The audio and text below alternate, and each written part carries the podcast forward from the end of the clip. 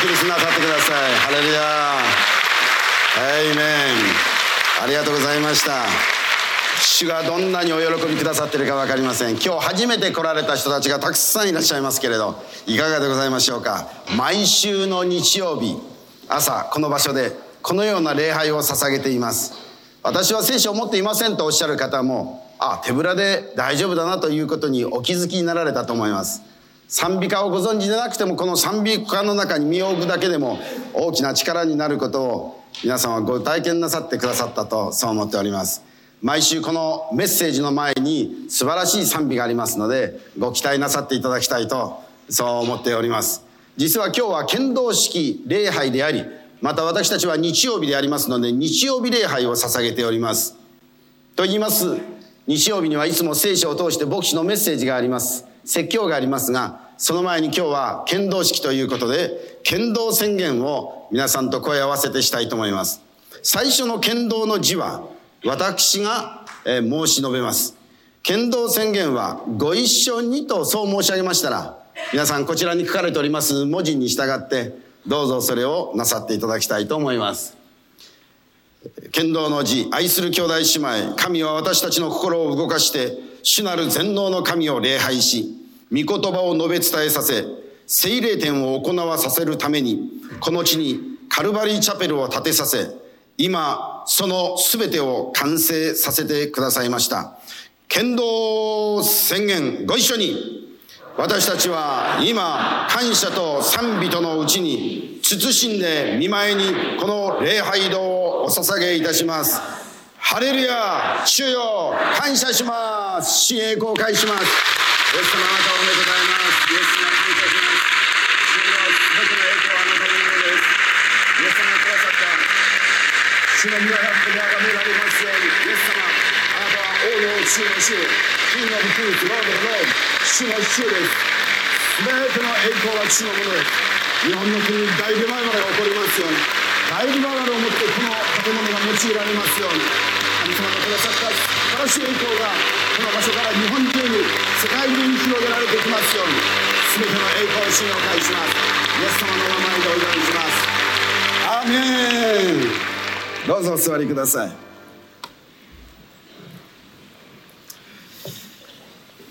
今日は中学生も高校生も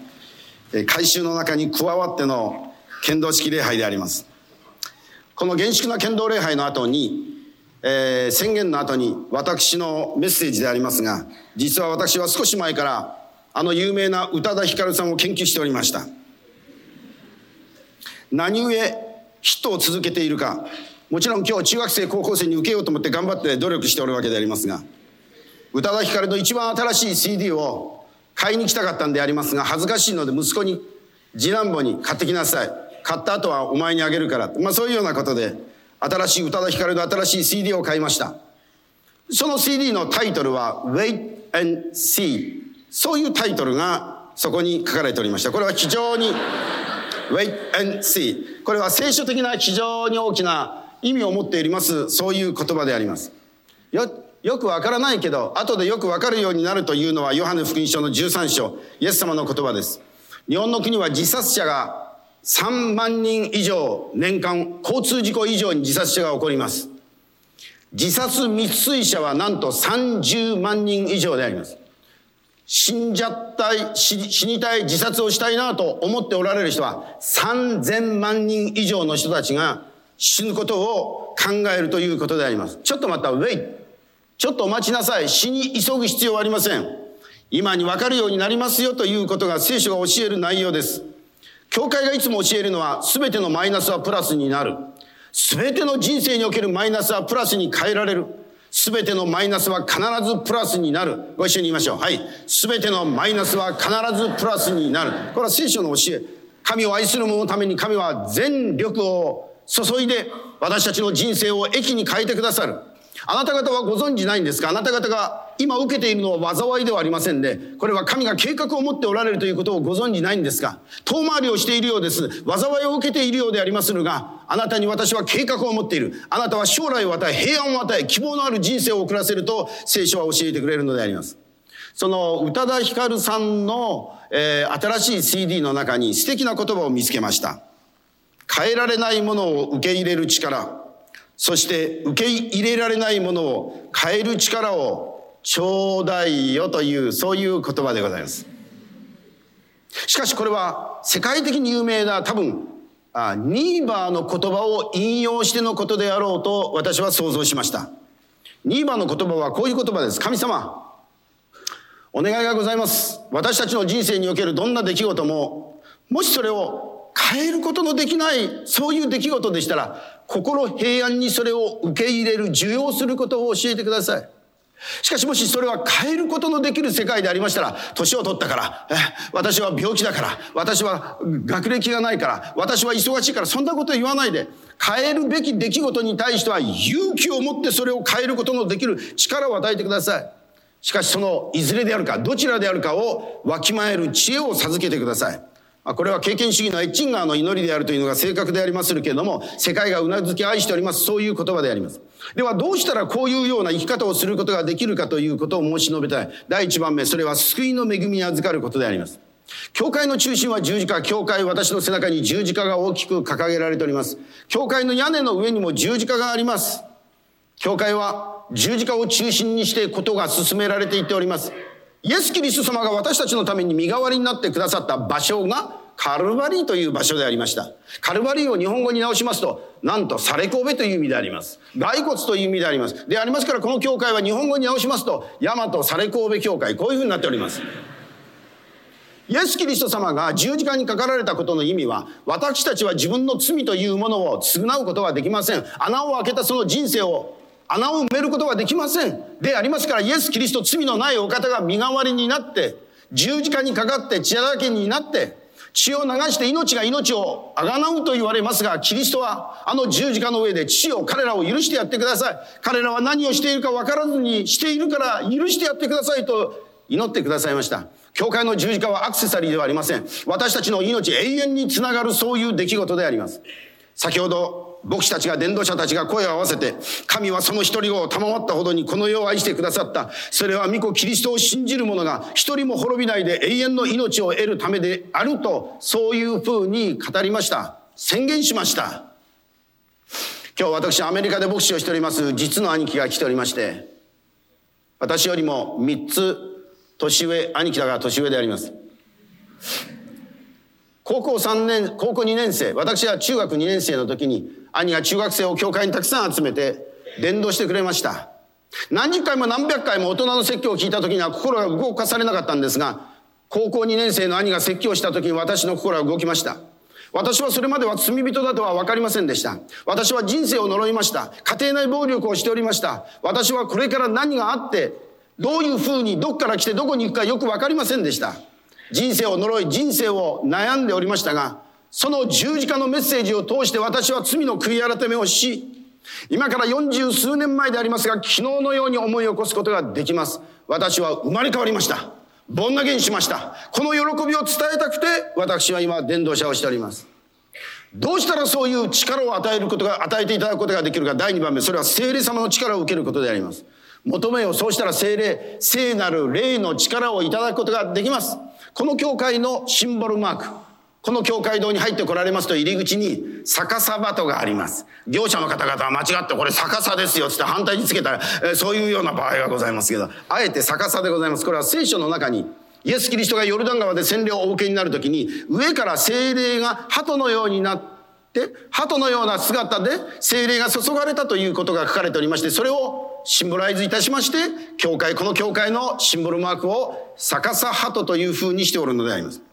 鳩は聖なる、ホリースピリットでありますから、私たちの心を清きしてくださいます。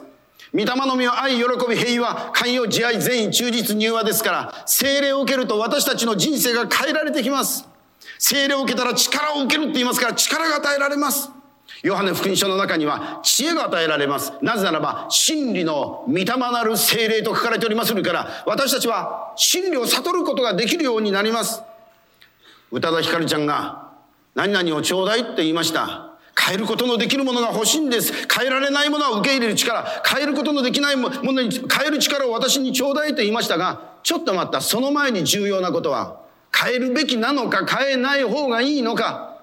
そのいずれであるかを見分ける知恵ということが必要なんだということを知ってほしいと思います。第3番目、イエス・キリストは心と体の癒し主です。イエス・キリストは私たちの心を癒してくださって、心も体も健康で過ごせるように恵みを与えてくださいます。第4番目、それは今日の説教の中心、8つの祝福ということであります。設計士の千葉先生がどのぐらいお考えになられてお作りになったか芸術作品としてこの天井をご覧になりますとって言って天井よく見えませんでしょうけど実は後でゆっくりご覧になってください。八角形で作られている天井でございます。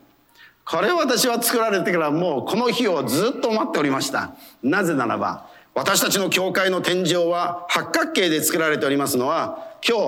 日八つの祝福というあの有名な三条の説教は八つの祝福であります。この教会はイエス・キリスト様が幸いになるかな幸いだから、ブレスだハッピーや皆さんが幸せになるためにこの8つのことを勉強しなさいよとおっしゃってくださったその内容を表すことができる言葉であります。八角形っていうのはもう一つは2世紀ぐらいのキリスト教会は教会堂のこの少し離れたところに洗礼堂という洗礼式を行うそういう礼拝堂がありました。それが八角形でございました。もう少し申し上げますると、当時のお墓が八掛けでありました。人間が治められるとそこに収められるんだ。洗礼ということは、死を表します。古い自我が死んで、古い体質の自分が死んで、死んだ後にはイエス様と同じように3日目に蘇る、ボン投げするんだ。これはキリスト教であります。でありますから、この礼拝堂にいらしたら死んでいただきましょう。わがままな自己中心の、あの自我の塊のような、その罪人である私たちはここで死んで、そして八つの祝福に預かるという、そういう教会でございます。その第一番目は、心の貧しい人たちは幸いである。天国は彼らのものである。この貧しいというのは非常に強い言葉です。ちょっと不況のために今苦しんでおります。えー、給料が下がっちゃいました。ボーナスが下がりましたというレベルではありません。原文を直訳しますと、例において古事記である者たちは幸いである。まあ、古事記っていうのは差別用語でテレビには流してはいけないそうでありますが、いただ、この例において、私たちの心において、物乞いをするような者たちこそ幸いである。自分に、えー、誇り頼むものが一切ないもの、そういう意味を持っています。イギリスのこの、えー、有名なウィラム・バークレイという人が、ああ、自分の力の無力を徹底的に知らされて、ひたすら神により頼む人の幸いよ。生きていくための資源が自分の中に全くないことを知って、必要な助けと力を神の中に見出すということであります。力のある人は自分の力に頼るでしょう。知恵のある人はその知恵に頼るでしょう。金のある人は金に頼るでしょう。そしていろんな頼るものを私たちは持つでしょうが、本当に人間が生きるために必要な力というものが私たちの内側にあるんでしょうか？天国は彼らのものである。天国の豊かさというものは、まさに心へりくだったものに与えられる、心貧しいへりくだったものに与えられる、そういう内容であります。1970年、サンフランシスコの教会を辞して私はこの教会、ザマ教会に就任いたしました。最初の礼拝が27名でした。今は900名、1000名になりました。聖書が30倍、60倍、100倍の祝福を与えると、また13章に書かれておりますが、ちょうど30倍の祝福をいただきました。100倍の祝福3000に向かって今進んでおります。誰かが面白い計算をしましたら、ザマ教会に1970年に就任した時には、ご不条トイレが一つでしたが、今はなんと30個のトイレになりました。これは30倍の祝福と言うんでありましょう。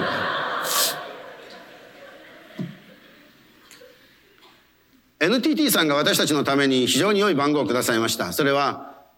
200の200、200の1010という番号です。200倍の、えー、10万10万、信仰10万、愛10万、力10万、精霊10万。まあいい番号をいただいたとそう思っております。今日もテレビを撮っていてくださいますが、スカイパーフェクト TV216 チャンネルの責任のベターライフの方が見えていらっしゃいますが、毎日日曜日の夜7時から8時まで1時間番組が日本中にこれが広げられています。まあ、この礼拝が日本中に、日本のキリスト教の歴史始まって以来、一つの教会の礼拝が日本中にこれが広げられています。お手紙をたくさんいただいて、これで自殺しないで済みました。心の病気が癒されました。毎日曜日、今まで家族がバラバラでしたが、今は家族全員でこの番組を見ています。お父さんはビールを飲みながらですが、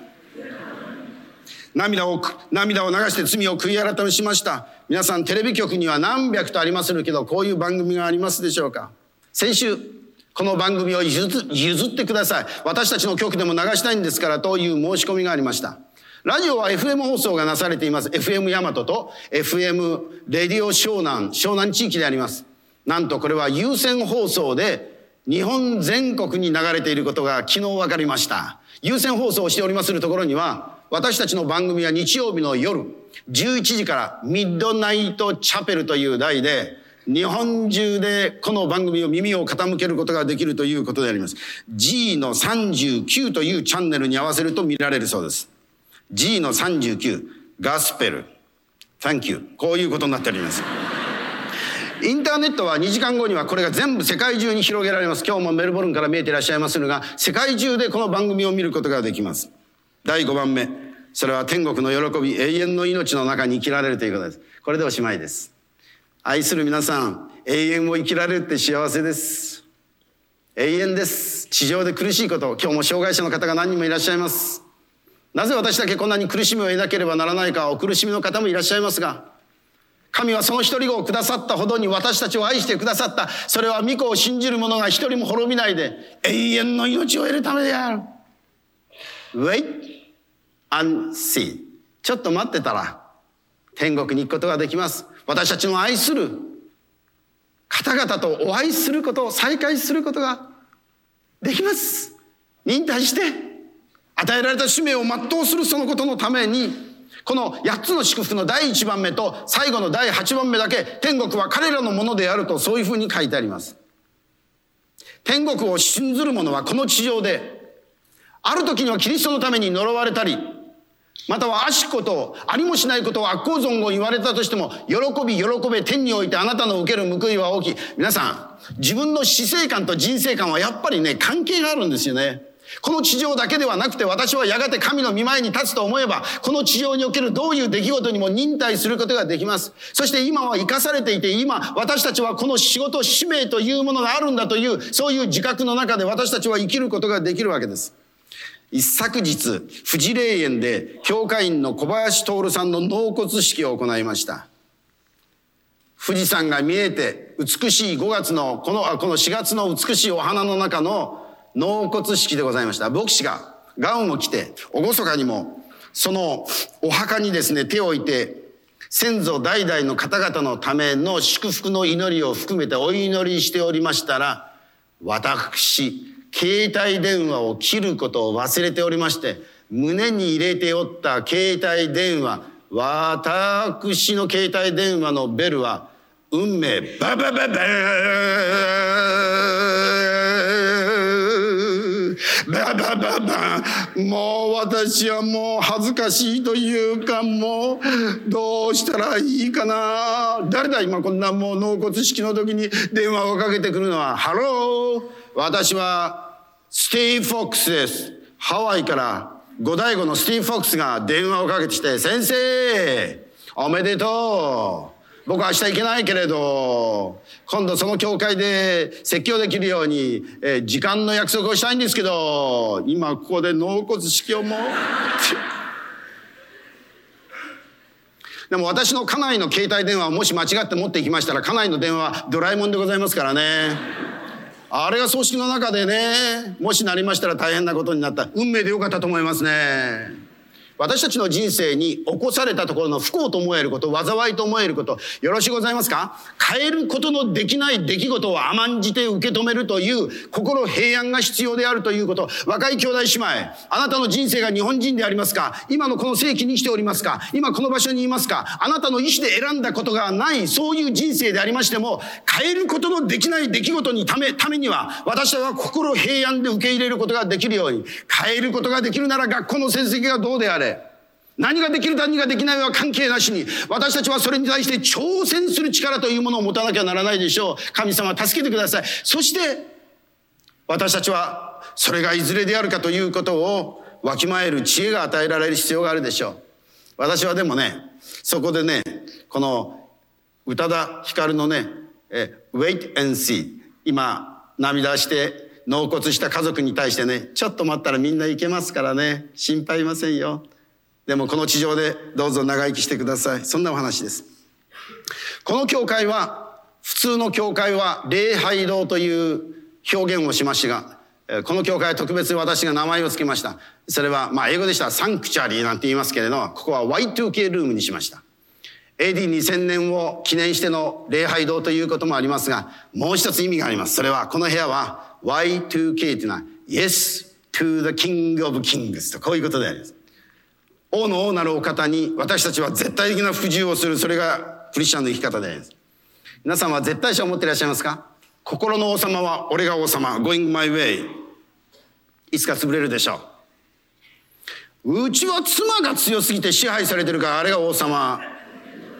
子供が大きくなって振り回されてるからあれが王様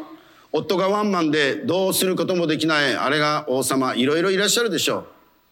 ヨハネ福音書の2章では結婚式の最中にブドウ酒がなくなりました。もう結婚式がおじゃん。ダメになっちゃいます。イエス様のお母さん裏の方に回りまして台所でイエス様のおっしゃることだったら何でも何でも言うことを聞いてください。何にてもその命ずるごとくせよ。イエス様が裏に回りまして台所のそのこのお仕事をしておられる方々にさあ汚い水を捨てて6つの水亀清めのための水亀に水をいっぱい入れなさい。バカバカしくて、イエス様の言うことや命令や戒めは聞けますか？この忙しいのに仕事がいっぱいありますと言いたいところですが、これが重要です。現代にとって重要なものはプライオリティであります。何を重要視するかという問題であります。どんなに忙しくても、どんなに私たちの仕事が重なっておったといたしましても、Say yes to Jesus。イエス様に対して、はいと申し述べる。あなたのおっしゃることでしたら喜んでいたしますという、そういう世界。これは絶対者に服従する。クリスチャンは、ちょっとしたアクセサリーをいただいたかっこいい人生を送っているのではありません。イエス・キリストが王の王、衆の衆。このお方に従順する中に、この八つの祝福、人生の素晴らしい祝福、それは永遠に続く祝福がございます。私たちの主イエス・キリストを心から愛し、イエス様に向かって、本当にあなたにお従いしますと、そう信ずる者は大きな声でアーメンと言いましょう。アーメン。お祈りいたします。恵み深い天のお父様、この時間を心から感謝し、お礼を申し上げます。ハレルヤ。一回しかない人生で苦しんで、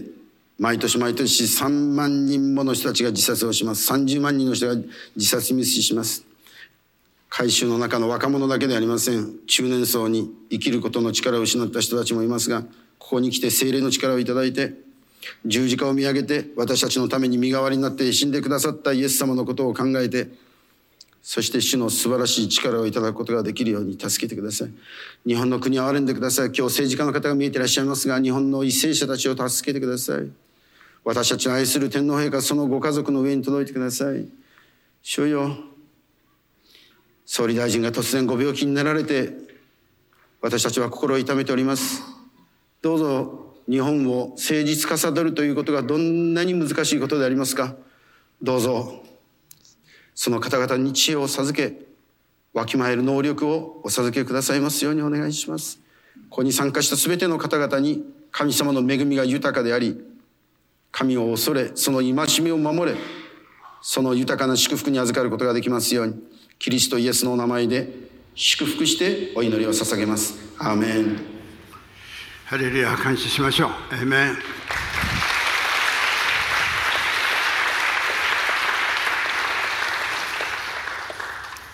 1992年に森チャペルができましたえー、教会に難しいことがありましたけれど本当に奇跡の連続でありました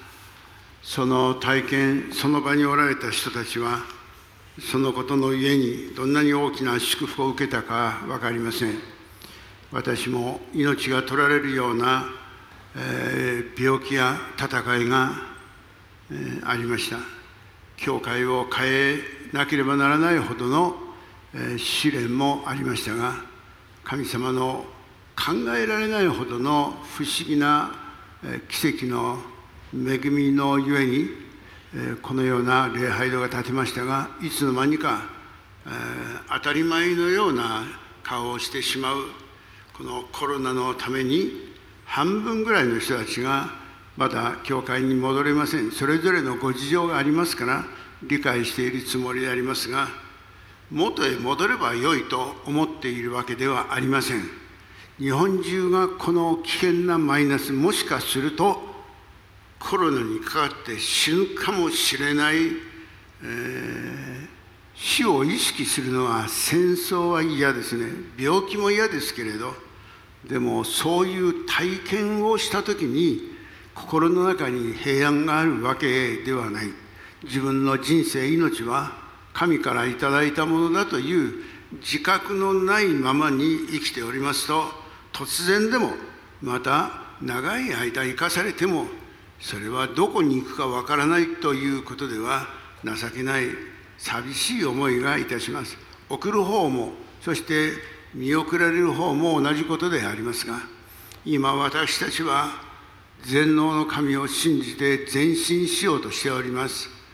絶対にリバイバルを期待してこれは神業だということを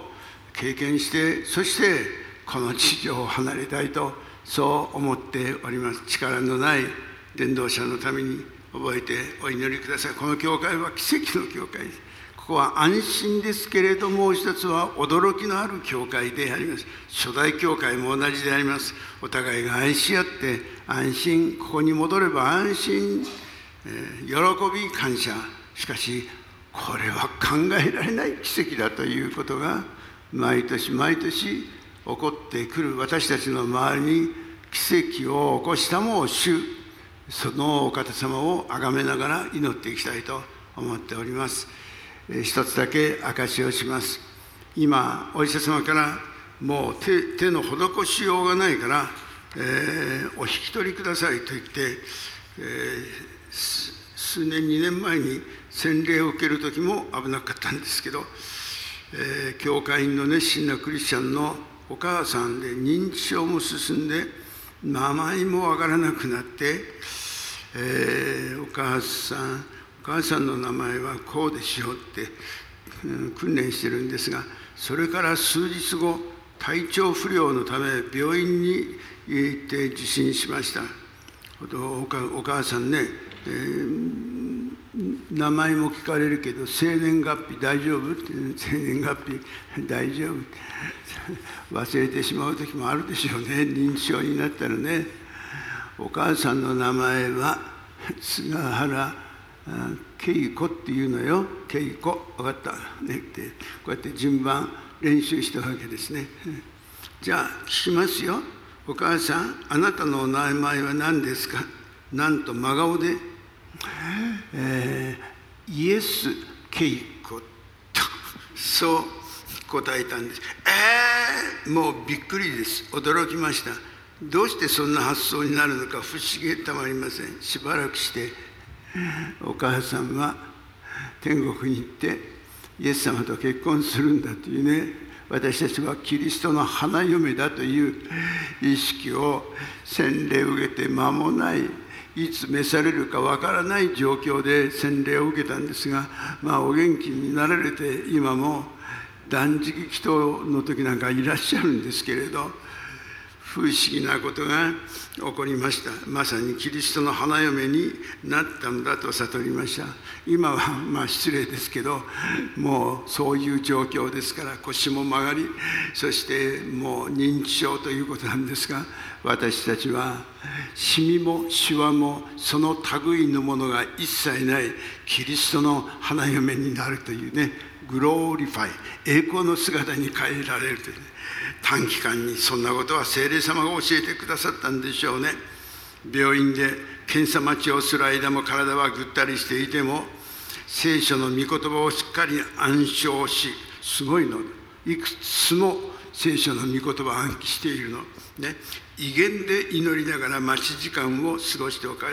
おりました。お母さんの仕事は何？と聞くとお祈りすることと答えました。今いつ召されるか今日かもしれません、えー、明日かもしれませんぐらいの状況なんですけれど霊に生きていて本当に不思議のような生活を送っています。主が私たちに大切なことを教えていてくださいます。ね。誰でもがあなたの名前はイエスなんとかですって、天国の入り口で言わなくてもよろしいんですけれど天国では今大騒ぎであのおばあちゃんイエス恵子だってって大騒ぎしてるでしょ。私たちもやがてキリストの花嫁としてイエス様とお会いする時が来るんだと私の母もしょっちゅうしょっちゅうそんなことを言ってあの貧しさと苦しみその中で耐えておりました。お嫁さんになると分かるとものすごい輝いて、えー、栄光の姿に変えられるんだっつって喜んでおりました。あなたの人生もいつかピリオドが打たれますけど 大丈夫ですよ。栄光の姿に変えられてイエス様とお会いする時が来ますがしかしこの地上に生かされている限りは与えられた使命を全うするように伝道者のために祈ってください。この教会のために礼拝堂に入ってきたら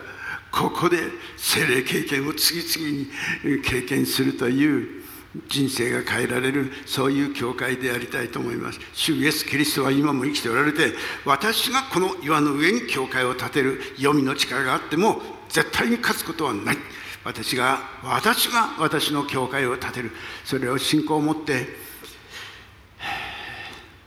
挑戦したいとそう思っております。どうぞ理解してうん覚えてお祈りいただきたいとそう思っております。短くありますけれど一緒に、えー、リバイバルを祈って、えー、今日の礼拝を終えたいと思います。主よと3回叫びますはい。主よ主よ主よ。